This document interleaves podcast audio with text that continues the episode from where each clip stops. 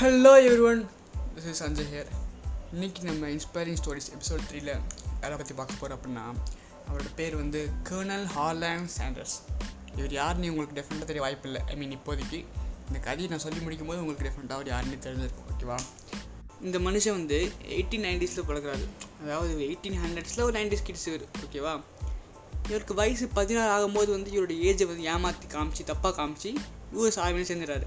சேர்ந்துட்டு ஒரு ஒன் இயர்க்கு அப்புறமா அங்கே வேலை விட்டு வந்துட்டாரு. சர்வீஸ் பிடிச்சிட்டு வந்துடுறாரு வந்துட்டு ஒரு ரயில்வே கம்பெனியில் வேலை செய்கிறாரு லேபராக செஞ்சுட்டு இருக்கும்போது ஒரு சின்ன சண்டை. மயக்க தகராறு இன்னொரு கோ ஒர்க்கரோட ஸோ அந்த வேலை ஒர்க்கு போயிடுது.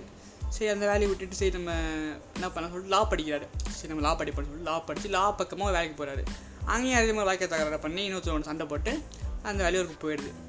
இதை பார்த்தவங்க அம்மா வந்து சரி அவன் சரிப்பட்டுற மாட்டேன்னு சொல்லிட்டு அவனை கம்பல் பண்ணி ஒரு இன்சூரன்ஸ் கம்பெனியில் சேர்த்து விட்றாங்க. சொல்லிட்டு அங்கேயும் வேலை செஞ்சுட்ருக்காரு. அங்கேயும் அதே மாதிரி அவருக்கு செட் ஆகல. அந்த வேலையை அவர் விட்டுட்டு வந்துடுறாரு வந்துட்டு நைன்டீன் டுவெண்ட்டியில் நைன்டீன் டுவெண்ட்டியில் ஒரு போட் கம்பெனி ஸ்டார்ட் பண்ணுறாரு அந்த கம்பெனி தான் டைட்டானிக் கப்பலே உருவாக்குச்சு அப்படின்னு சொல்லி எனக்கும் ஆசை தான். அப்படி நடக்கலை. அந்த பிஸ்னஸ் அவருக்கு செட் ஆகலை சொல்லிட்டு அந்த கம்பெனி வித்துடுறாரு. வித்துட்டு ஒரு லேம்ப் கம்பெனி ஆரம்பிக்கிறாரு. லேம்ப் சீரம் லேம்ப் விற்று நம்ம பிஸ்னஸ் பில்டப் பண்ணலாம்னு பார்க்குறாரு. அவருக்கு என்ன நேரமோ தெரில அதே சமயம் பேரலாக இன்னொரு லேம்ப் கம்பெனி இவரோட சூப்பராக லேம்ப் வச்சுட்டு இருக்காங்க. ஸோ இவர் லேம்ப்லாம் ஓடல. அந்த அந்த பிஸ்னஸ் விட்டு வந்துடுறாரு இப்படியே போயிட்டுருக்கு. கடைசி இருக்கு வயசு நாற்பது ஆயிடுச்சு நீ சுகர் பேஷண்ட்டாக நான் அப்படின்னு ஸ்டேஜுக்கு போயிடுறாரு. அப்புறம் ஏகப்பட்ட சிக்கல்லாம் தாண்டி முட்டி மோதி ஒரு ரெஸ்டாரண்ட் ஆரம்பிக்கிறாரு. ஆரம்பித்து இவருக்குன்னு ஒரு சிக்கன் ரெசிபி உருவாக்குறாரு.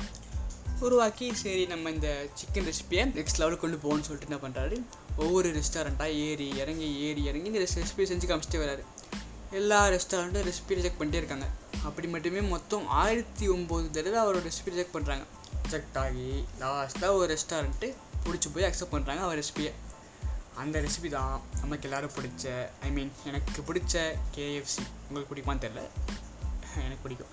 அந்த ரெசிபி தான் கேஎஃப்சி இந்த கதையிலேருந்து நமக்கு என்ன தெரிய வருது அப்படின்னு பார்த்தீங்கன்னா ஓ வெற்றி வரும்.